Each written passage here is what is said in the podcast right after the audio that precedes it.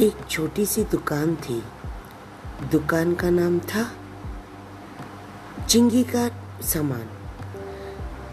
उस चिंगी के सामान की दुकान का ओनर थे चिंगी, जो छोटी छोटी टॉफीज रखती थी छोटे छोटे सामान रखती थी। एक दिन क्या हुआ चिंगी चिंगी के सामान के वहाँ पे एक आया शेर। शेर बोला, चिंगी चिंगी, तुम्हारे पास मीट है क्या मेरे खाने के लिए?